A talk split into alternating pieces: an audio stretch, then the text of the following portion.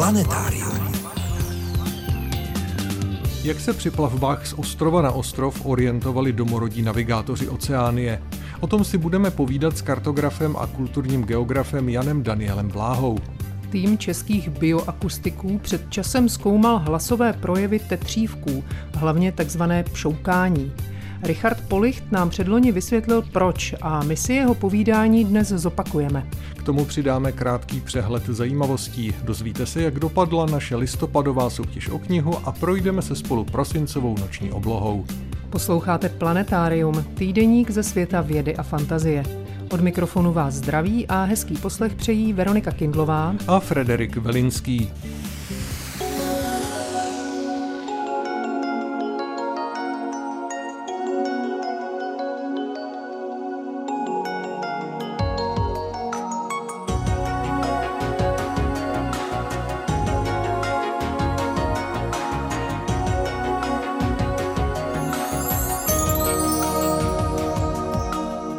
Začneme přehledem zajímavostí ze servisu České tiskové kanceláře. Zpráva Národního parku Grand Canyon v Arizoně má velké problémy s turisty, kteří nerespektují přírodní prostor a chovají se nevhodně. Pořizují selfie s divokými zvířaty, olizují psychedelické ropuchy, kácejí stromy, sahají do geotermálních jezírek, na ploty věší populární zámečky lásky a klíčky házejí do kanionu. Strážci parku mají strach především o kondory kalifornské, kteří rádi sbírají lesklé předměty. V přírodě i v zajetí jich žije posledních 561. Sopky nebouří jen na Islandu, jak by se poslední dobou mohlo zdát. 20. listopadu otřásla mohutná erupce také ostrovem Nová Británie v Bismarckově souostroví, které patří Papuji Nové Gvineji. Sopka Ulavun vyslala oblak vulkanického kouře a popela až do výšky 15 kilometrů. Stejný vulkán vyhnal v roce 2019 z domovů více než 10 tisíc lidí. Oblak popela tehdy způsobil problémy v letecké dopravě, poškodil úrodu a znečistil studně s pitnou vodou. Tři skamenělé stopy z jižního pobřeží jeho Africké republiky podle odborníků naznačují, že už před nějakými 75 až 150 tisíci lety mohli naši předkové nosit boty, třeba jen při pohybu mezi ostrými skalisky, ale přece jen. U stop totiž znatelně chybí otisky prstů. Vědci si myslí, že lidé, kteří je zanechali, měli na nohou s pomocí kožených řemínků připevněné jakési sandály s tvrdou podrážkou. Nejstarší přímé důkazy o nošení obuvy jsou staré zhruba 10 tisíciletí. Severní Korea tento týden oznámila, že na oběžnou dráhu úspěšně vypustila špionážní vojenskou družici. Startu rakety prý osobně přihlížel severokorejský vůdce Kim Jong-un. Následovat by měly minimálně dva další starty, alespoň tedy podle tvrzení severokorejské tiskové agentury KCNA. Naproti tomu je známo, že dva předchozí pokusy severokorejského režimu o vypuštění vojenských družic na zemskou orbitu letos v květnu a v srpnu selhaly. Minulý víkend jste možná i vy sledovali start druhého testovacího letu obřího dopravního systému Starship společnosti SpaceX. Kosmická loď se úspěšně oddělila od nosné rakety Super Heavy, která však v zápětí neplánovaně explodovala. Starship zažehla vlastní raketové motory, úspěšně dosáhla hranice vesmíru, ale 8 minut po startu s ní technici ztratili spojení. I ona nakonec explodovala a to ve výšce 148 kilometrů. Druhý testovací let byl nicméně úspěšnější než ten první, kdy k výbuchu došlo pouhé 4 minuty po startu, aniž se podařilo oddělit kosmickou loď od rakety. Tentokrát také, na rozdíl od prvního startu, nedošlo k poškození veřejné infrastruktury. Testovacím startům Starshipů pozorně přihlíží představitelé Amerického národního úřadu pro letectví a vesmír. NASA si totiž u SpaceX objednala verzi Starshipu, která by v budoucnu měla přistát s lidskou posádkou na povrchu měsíce. Bude to objevná a jistě napínavá mise. Stejně napínavé byly cesty prvních evropských mořeplavců na vlnách Tichého oceánu. Ať tehdy připluli na jakýkoliv ostrov, skoro vždycky tam už žili lidé. Pro Evropany bylo velkou záhadou, jak tam na svých loďkách trefili, jak se domorodí plavci na vlnách nedozírného Pacifiku orientují. O tom si budeme povídat za chvilku.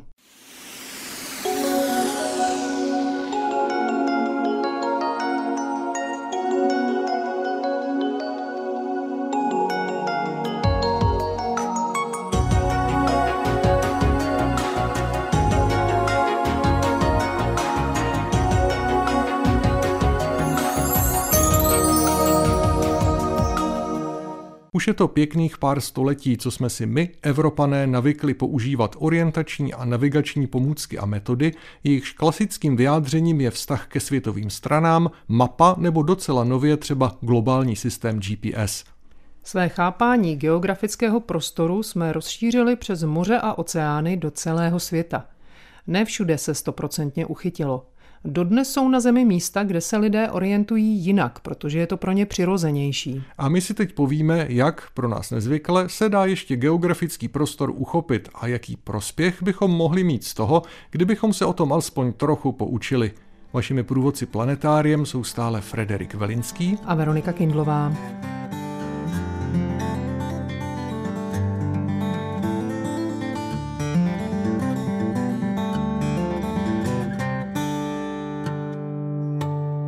Jak se vůbec systémy orientace a navigace formují a utvářejí, co určuje jejich podobu?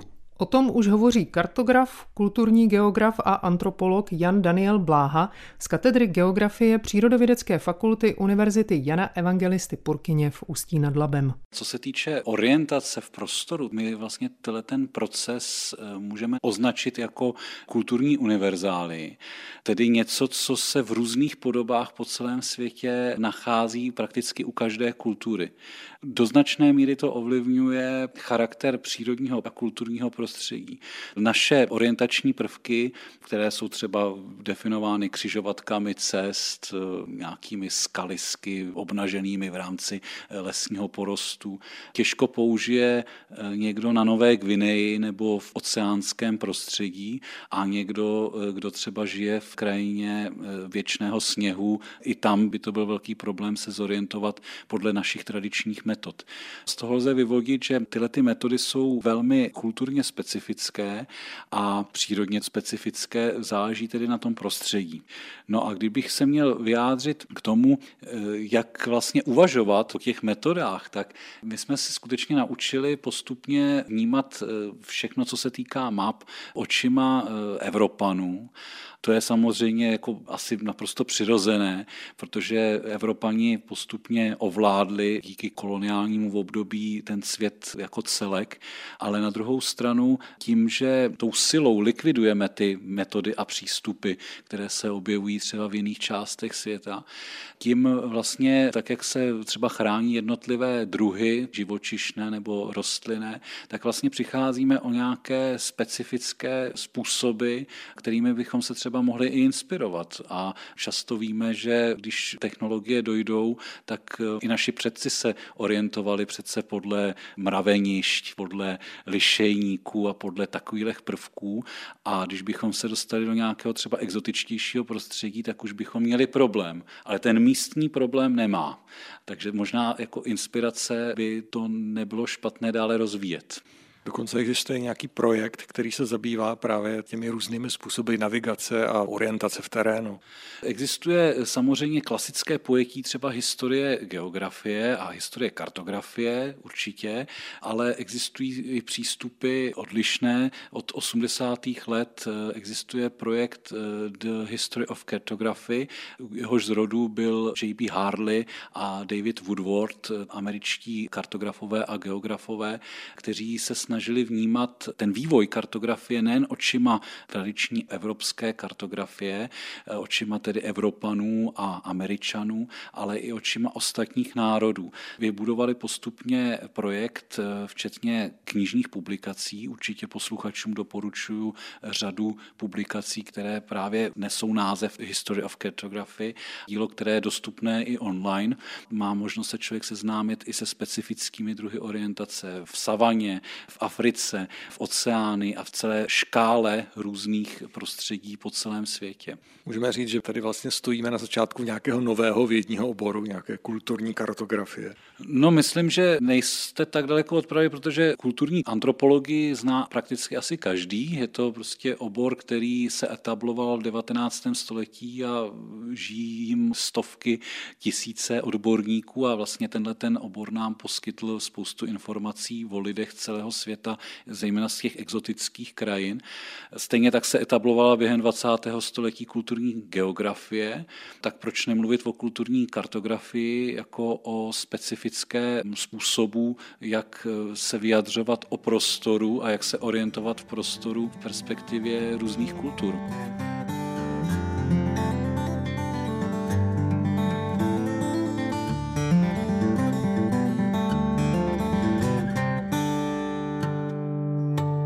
U nás je to jasné, jak už bylo řečeno, vyjádřením našeho smyslu pro orientaci je mapa, ve své zjednodušené podstatě obraz terénu z ptačího pohledu. Jak se však orientovali třeba domorodí plavci v oceánii? Jak ve vodních dálavách Pacifiku trefili z ostrova na ostrov? Ptáme se Jana Daniela Bláhy. Nějak to dělat museli. Nás už prakticky asi nenapadne přemýšlet v jiných eh, niancích než v rámci světových stran. Ono se nám to propisuje vlastně i do jazyka. Často slyším, když jedu do Ústí nad Labem, že jedu nahoru, přitom z Prahy prakticky stále směřuji po vodním toku dolů, z kopce a podobně. A jak si vlastně má poradit eh, ten obyvatel oceánie eh, s tím konceptem světových stran? Jistě je taky používá, protože že západ a východ slunce se odehrává na celé naší planetě v nějaké podobě, byť v průběhu roku se samozřejmě ta podoba mění, záleží samozřejmě, jak daleko je člověk od rovníku, ale ten základní princip, na základě něhož oni se mohou orientovat, je především v rovině hvězdného, lunárního nebo zemského kompasu, v tom smyslu pozorování oblohy a těch jevů kolem nás na obloze. A pak samozřejmě v rovině rovině jednotlivých eh, změn vln, vlnění, toho, jak se propisuje ostrov a jeho relativní blízkost do způsobu lámání a zlomu vln. Takže oni byli třeba schopni a dodnes tu kompetenci si třeba na Karolínách a na Maršalových ostrovech zachovali i na základě změny vlnění poznat, eh, jakým směrem se nachází nejbližší pevnina a proto tuším i 40 mil daleko od pobřeží byli už schopni identifikovat. Ještě nebylo vůbec vidět na tom horizontu, protože ty ostrovy nedosahují nějak významných nadmořských výšek, to území a e, dostat se k němu neefektivněji. Našinec by to zřejmě nezvládl. Pokud bych ještě mohl mluvit o těch různých metodách, eh, které se používají v oceány, tak jednou z těch metod je eh, metoda takzvaného etaku, což je tedy navigace, určitý specifický systém, kdy si ty domorodci rozdělili plavbu mezi ostrovy na určité etapy, takzvané etaky. Měli referenční ostrov, podle něhož se orientovali.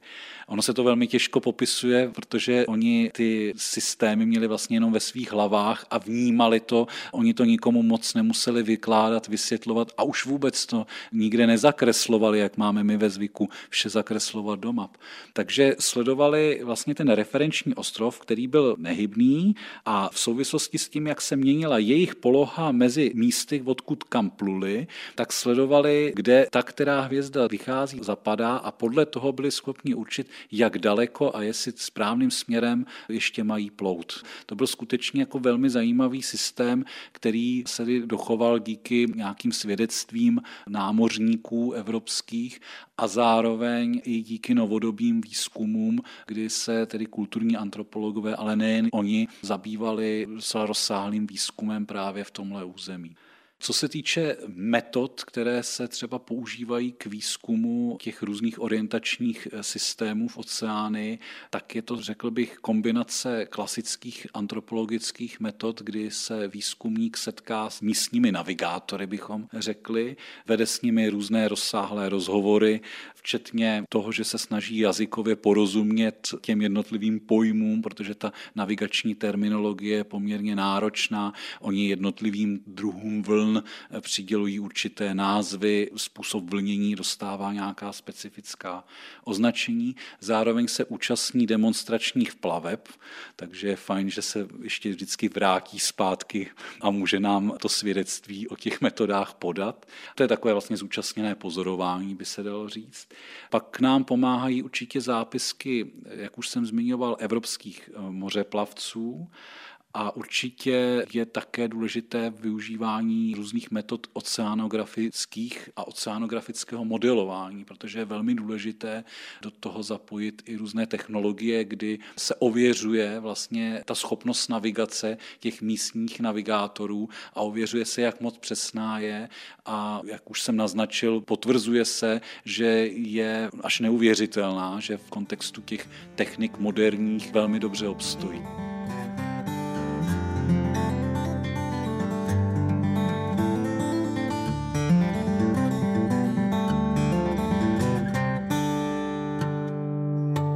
Už jsme řekli, že mořeplavci z Tichomořských ostrovů měli své navigační techniky v hlavě a předávali si je především ústní tradicí.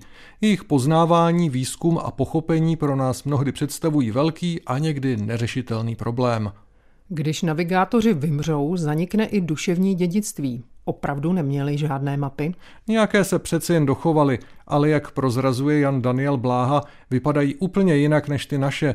Možná byste v nich na první pohled žádné mapy nepoznali. Máme ohromné štěstí, že v oblasti Marshallových ostrovů se dochovaly takzvané tyčové mapy. V angličtině se říká stick charts, tedy opravdu tyčová schémata nebo mapy. Celá řada těch tyčových map se objevuje dneska i v muzeích a právě možná díky tomu se ta tradice i zachovala podle těchto tyčových map my jsme schopni ještě identifikovat třeba i různé reálné ostrovy a reálná území v rámci těch Marshallových ostrovů. Trošku diskuze vznikla nad tím, které z těch tyčových map, protože jich existuje několik druhů, jsou nebo nejsou skutečně originálně z oceánie. Oni teda pochází všechny z oceánie, ale problém je v tom, do jaké míry zasahoval vlastně Evropan a to evropské myšlení do toho záznamu v podobě tyčových map. Protože zatímco některé z těch druhů jsou zjevně pouze určitým teoretickým modelem, který vypadá skutečně velmi odlišně od toho, jak my jsme zvyklí vnímat třeba kartograficky území kolem nás, tak některé až nápadně připomínají právě mapy, se kterými se možná už někteří navigátoři v tom 18. 19. století z těch místních mohli seznámit a možná mohli být ovlivněni. Přesto existuje ale i argumentace, proč ten vliv mohl být velmi nepatrný nebo možná žádný, protože určitě uměli ty navigační techniky i předtím a ten způsob záznamu byl možná jenom určitou formou didaktické pomůcky, že se snažili třeba předávat mezigeneračně tu kompetenci orientovat se. Pořád je to záležitost přírodních materiálů, není používám papír, jsou to všechno opravdu ty tyče, mušličky, které se nacházejí vlastně v tom území a podobně. Takže myslím, že opravdu záleží na tom, jak který z těch druhů tyčových map je nebo není ovlivněn, ale aspoň nějaké podoby těch artefaktů se nám ta kulturní tradice dochovala. A ví se, jestli oni si ty mapy vozili sebou, nebo jestli než se vydali na tu plavbu, se podívali na tu mapu a pak už ji nepotřebovali. O tom můžeme asi spíš spekulovat, zda to bylo tak nebo onak, ale dost pravděpodobně se to jeví spíše jako eh, nějaká mnemotechnická pomůcka, didaktická pomůcka, eh, se kterou se vlastně seznámili předtím, než vypluli, která zůstala někde prostě ve vesnici na tom ostrově a oni prostě vyrazili už bez ní, ale věděli, že tam je nějaká etapa, ke které se mají dostat a následně si pamatovali, jak postupovat dál.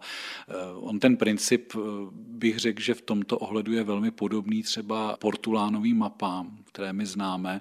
Ano, určitě některé výtisky mohli mít eh, navigátoři na svých zámořských plavbách, ale na druhou stranu jim stačilo vlastně vědět, jak nastavit kompas, pokud už existoval k dispozici kompas v tom technologickém pojetí, jako známe my, a věděli, že nastaví azimut na určité stupně v určité fázi plavby a e, pokračovali dál. Tenhle ten princip si myslím, že bude velmi podobný i u těch navigačních technik, o kterých mluvíme. Dodejme ještě pár slov o portulánových mapách.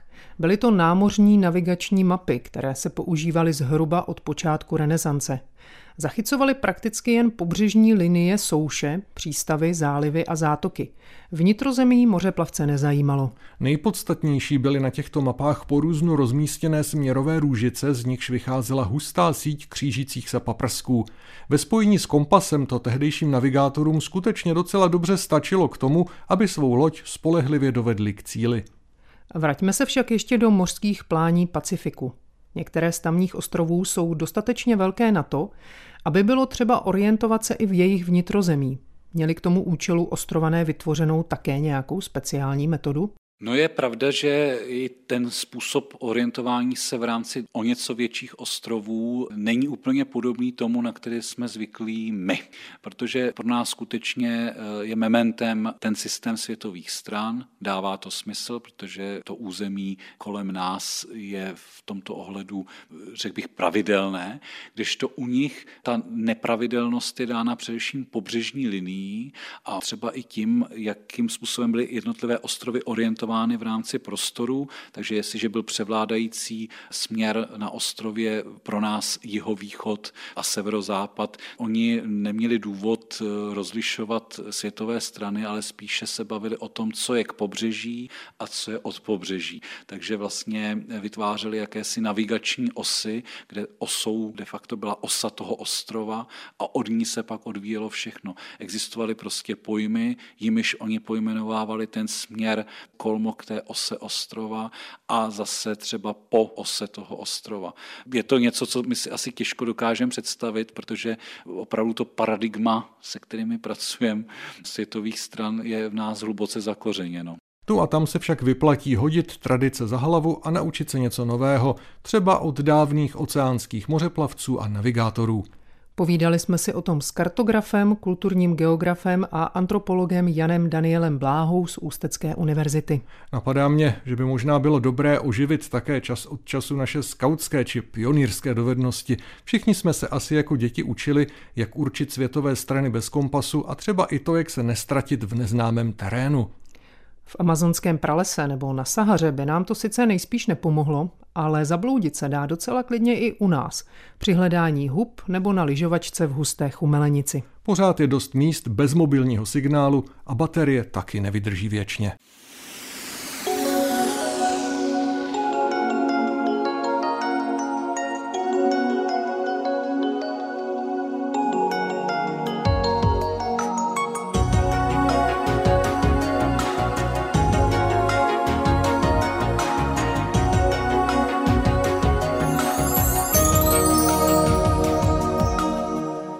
Posloucháte Planetárium, magazín ze světa vědy a fantazie. Miroslav Cimr vám teď prozradí, co zajímavého bude k vidění na prosincové obloze.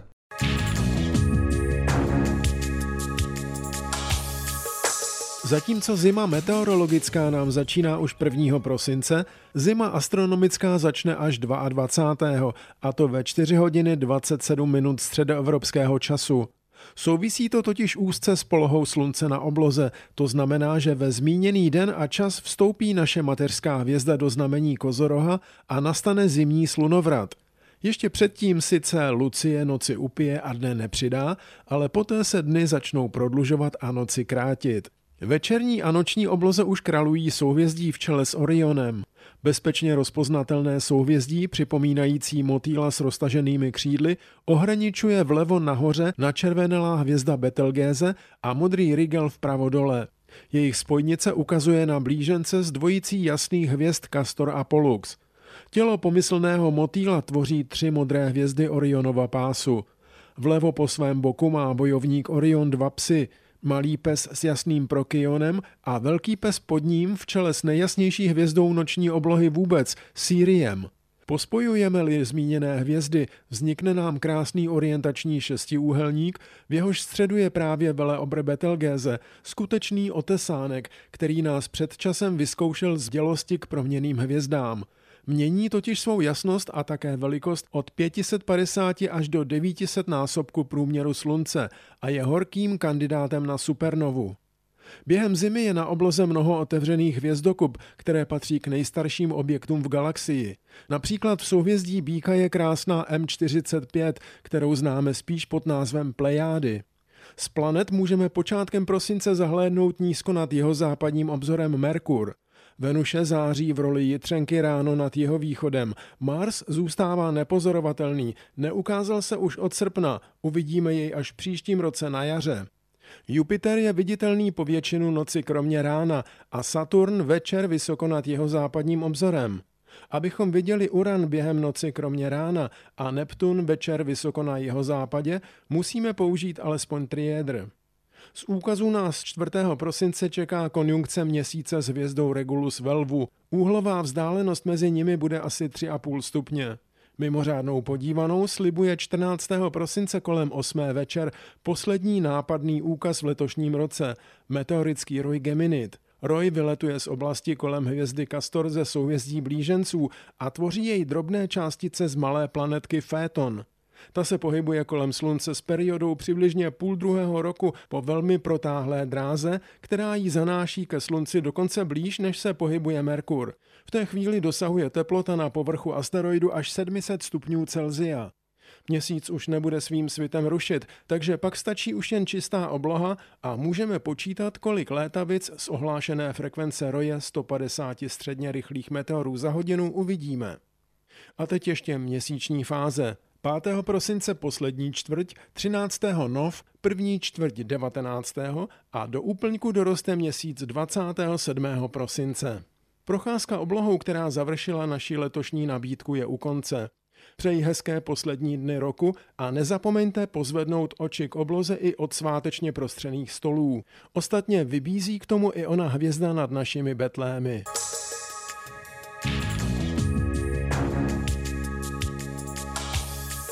Texty pravidelných rubrik najdete v plném znění na našem webu. Rozhovory z pořadu se tam nacházejí také ve zvuku a částečně i v textovém přepisu.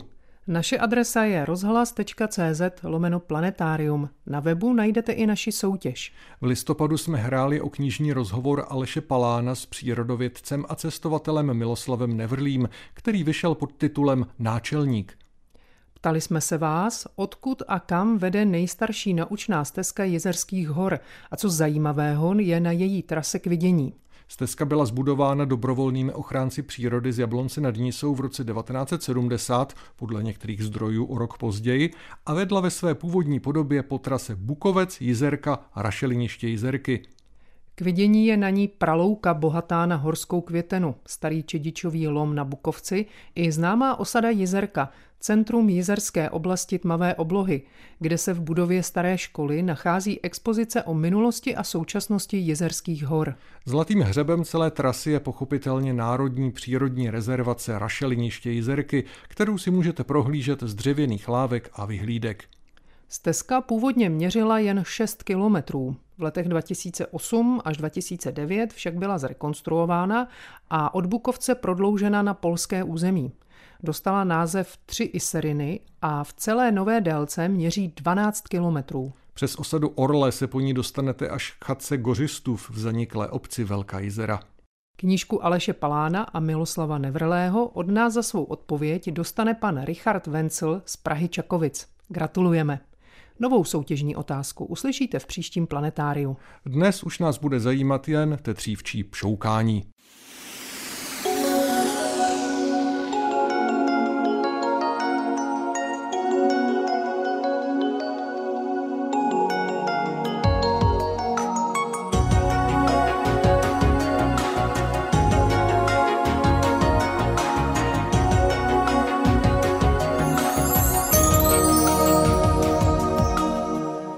Jedním z nejohroženějších a zároveň extrémně plachých ptáků naší přírody je tetřívek obecný, hrabavý pták z čeledi tetřevovitých, velký asi jako slepice. Jeho oblíbeným prostředím jsou různé slatiny, rašeliniště, vřesoviště a lesní paseky. V současnosti u nás tetřívek přežívá už jen ve třech oddělených populacích. V Krkonoších a Jizerských horách, v Krušných horách a na Šumavě. Celkem asi 200 jedinců a to je opravdu kriticky málo. Přírodovědcům a ochráncům přírody by se hodilo, kdyby mohli tetřívky spočítat přesněji, ale není to nic snadného. Nejlepší příležitostí je každoroční jarní tok, kdy se kohoutci předvádějí samičkám. Vydávají u toho typické nezaměnitelné zvuky, které je daleko slyšet.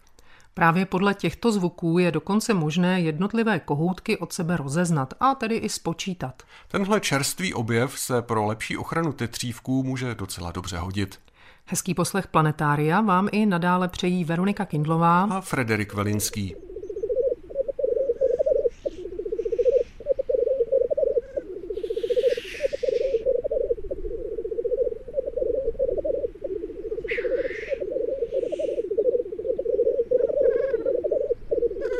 Zvukovými projevy tetřívků obecných se zabýval bioakustický tým Zemědělské univerzity v Praze. Výsledky práce českých vědců publikoval odborný časopis Zoological Science. Členem výzkumného týmu i autorského kolektivu byl také Richard Policht z katedry myslivosti a lesnické zoologie Fakulty lesnické a dřevařské. Ptal jsem se ho, jaké zvuky tetřívci při toku vydávají a co je na nich zajímavého. Pokud jde teda o tok, který probíhá zhruba plus minus dva měsíce, to je jediná doba, kdy se teda setkávají obě pohlaví v nějakých jako větších interakcích. A během této doby produkují tetřívci několik jako zvuků, ale jsou tam dva naprosto zásadní, které patří mezi takzvaný long distance signals. To znamená, že to jsou hlasy, které jsou slyšet na velkou vzdálenost, třeba i na kilometr. A to jsou teda dva typy hlasů. První je takový bublání, který je hluboký frekvence a pak teda pšoukání což je teda specifický hlas, takový jakoby syčivej, tvořený ze dvou elementů.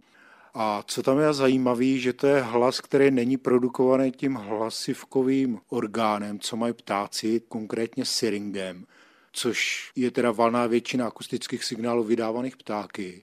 Ale tohle je signál, který je dělaný jiným efektem. Jo? Je to nějakým jakoby zaškrcením někde na ty průběžné dráze kde prochází vzduch od plic až po zobák a někde na tyhle dráze dojde k zaškrcení, podobně jako když my třeba pískáme nebo syčíme, takže je to takovýhle turbulentní typ hlukového signálu, který není produkovaný tím syringem. A vydávají ho kohoutci jenom. Tenhle typ, jo, to lepší ukání. Tyhle ty dva hlasy se velmi běžně používají na monitoring tetřívku, na sčítání, protože takhle ty tetřívky můžete teda objevit i na dálku, ještě dřív než je vidíte. Můžete takhle objevit to kaniště například, když jdete skrz lesem, tak to můžete slyšet i třeba na stovky metrů. Uslyšíte, že tam je někde ten tokající tetřívek. Tyhle zvuky je možné slyšet jen v určitém období roku a možná taky v určitou denní dobu.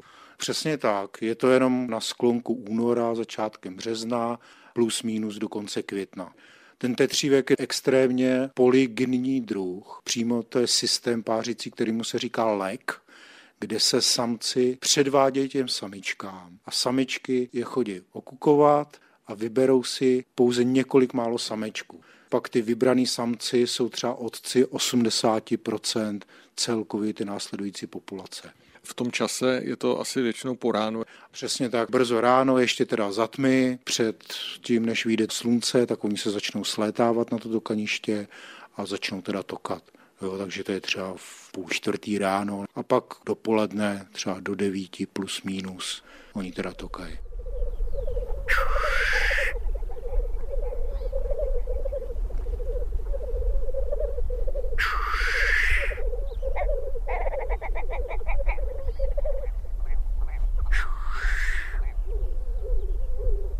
Tradiční monitoring tetřívků v přírodě má svá úskalí.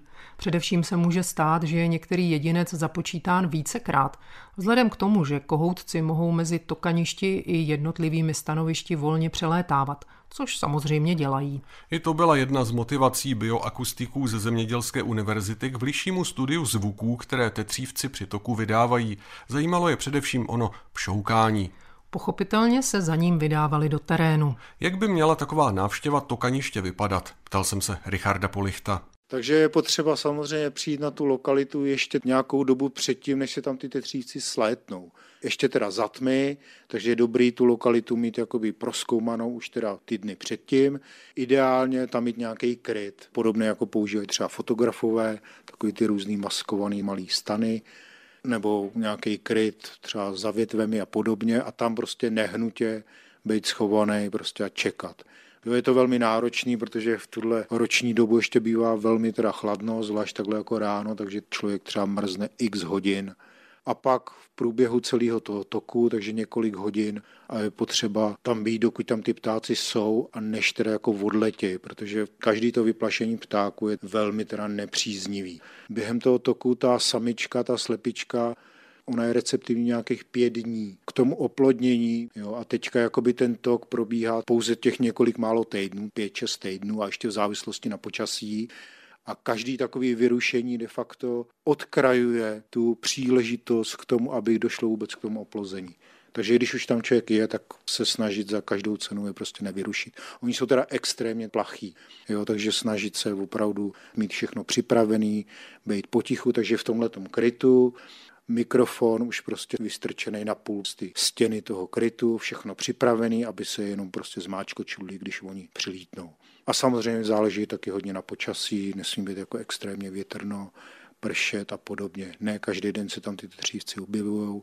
Hrozně důležité je opravdu to mít připravený předem, ten kryt a pak se tam dostat ještě aspoň třeba hodinu předtím, než se tam ty ptáci slítnou.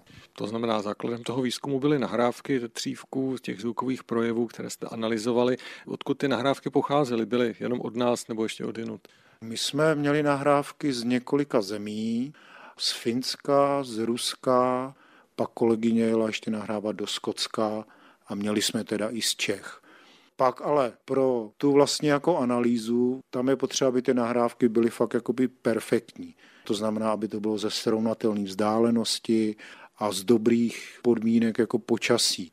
Do ty analýzy vstoupí jenom ty hlasy, který prostě splní tyhle ty podmínky. Navíc ještě tam je další věc, že ten hlas, zrovna když je nahraný, tak do toho nesmí vstoupit něco jiného.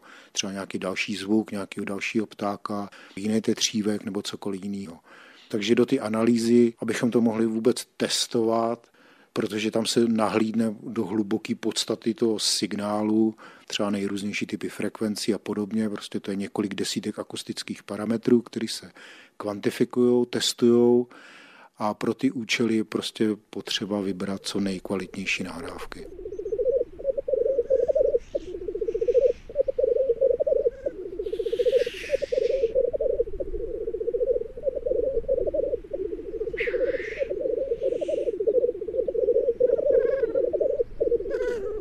A jak potom vypadal ten výstup, který jste vyhodnocovali? Byly to nějaké takovéhle záznamy? Vidíme obrazovou podobu před sebou. Přesně tak. My ty hlasy si můžeme teda vizualizovat, nejrůznější grafický nebo obrazový znázornění těch hlasů. Takovým základním typem je teda spektrogram, který zobrazuje na y ose frekvence, na x ose čas a pak je tam ten signál, intenzita toho signálu je daná intenzitou barvy. Jo, takže my tam můžeme vidět obrazovou podobu těch signálů, což je teda pro tu první orientaci perfektní, protože člověk je schopen teda více těch informací získat právě prostřednictvím obrazové podoby toho zvuku. A co je teda zajímavé, pak když tam člověk vidí vizuálně právě ty detaily, tak pak je schopen zpětně, když to člověk slyší a předtím viděl právě ty rozdíly vizuálně, najednou si uvědomit i tím poslechem víc těch informací, než si všimnu předtím. Takže to je jako spektrogram a ten je pro tu jakoby hrubou orientaci. A pak následně v tom signálu, který se prožene de facto akustickou analýzou, která je částečně automatizovaná, částečně ručně, se tam měří celá řada parametrů akustických. Takže to jsou jednak časové, délka toho signálu, pak teda frekvenční parametry, kterých teda několik desítek. Řádově to teda ukazuje celá řada parametrů, které kvantifikují, jak je ta akustická energie rozprostřená napříč celý to frekvenční spektrum, kde se nachází čtvrtina ty celkové energie, kde je polovina, tři čtvrtina, nebo kde je ty energie nejvíc, kde je dominantní frekvence. Jo, a celá řada akustických jako parametrů, frekvenčních v tomhle. Takže takhle se naměří několik desítek těch akustických parametrů a pak do hry vstoupí taková mnohorozměrná statistická analýza, která hledá takovou kombinaci těch akustických parametrů, který maximalizují rozdíly mezi těmi jedinci. To znamená, že každý ten tetřívek má svoje vlastní pšoukání, řekněme, to znamená, že podle těch zvuků lze identifikovat každého jednotlivce. Přesně tohle je vidět už pouhým tady okem. Jo? Tady vidíme dva právě různé jedince a teďka v různých jakoby časech nahraných. Pro ty individuální rozdíly jsou tam důležité dvě věci. Jednak ty rozdíly mezi jedinci, ale nejenom to, protože pokud ten jedinec po každý by se ozval úplně jako jinak, tak ta celková jako variabilita uvnitř toho jedince by to celý roztříštila. Jo? Takže tam je potřeba porovnat dva typy různorodosti a to je mezi těmi jedinci a uvnitř toho jedince. Takže je důležité, aby ta variabilita mezi těmi jedinci byla větší než ta variabilita uvnitř toho jedince. Jo, takže zas v rámci toho jedince je potřeba, aby ten jedinec si zachovával určitě jakoby svůj specifický vzor toho svého signálu. Jak už jsme řekli na začátku, analýzou nahrávek stokanišť by bylo možné provádět mnohem přesnější sčítání tetřívků obecných než klasickými metodami. Přímo se to nabízí, potvrdil mi Richard Policht z týmu bioakustiků Zemědělské univerzity v Praze. Při těch tradičních metodách se může často teda stát, že pokud ten jedinec přelítne na druhou lokalitu a bude takhle sečten de facto vícekrát stejný jedinec, tak ty výsledky jsou často teda zkreslený a my nevíme, jak moc přesně.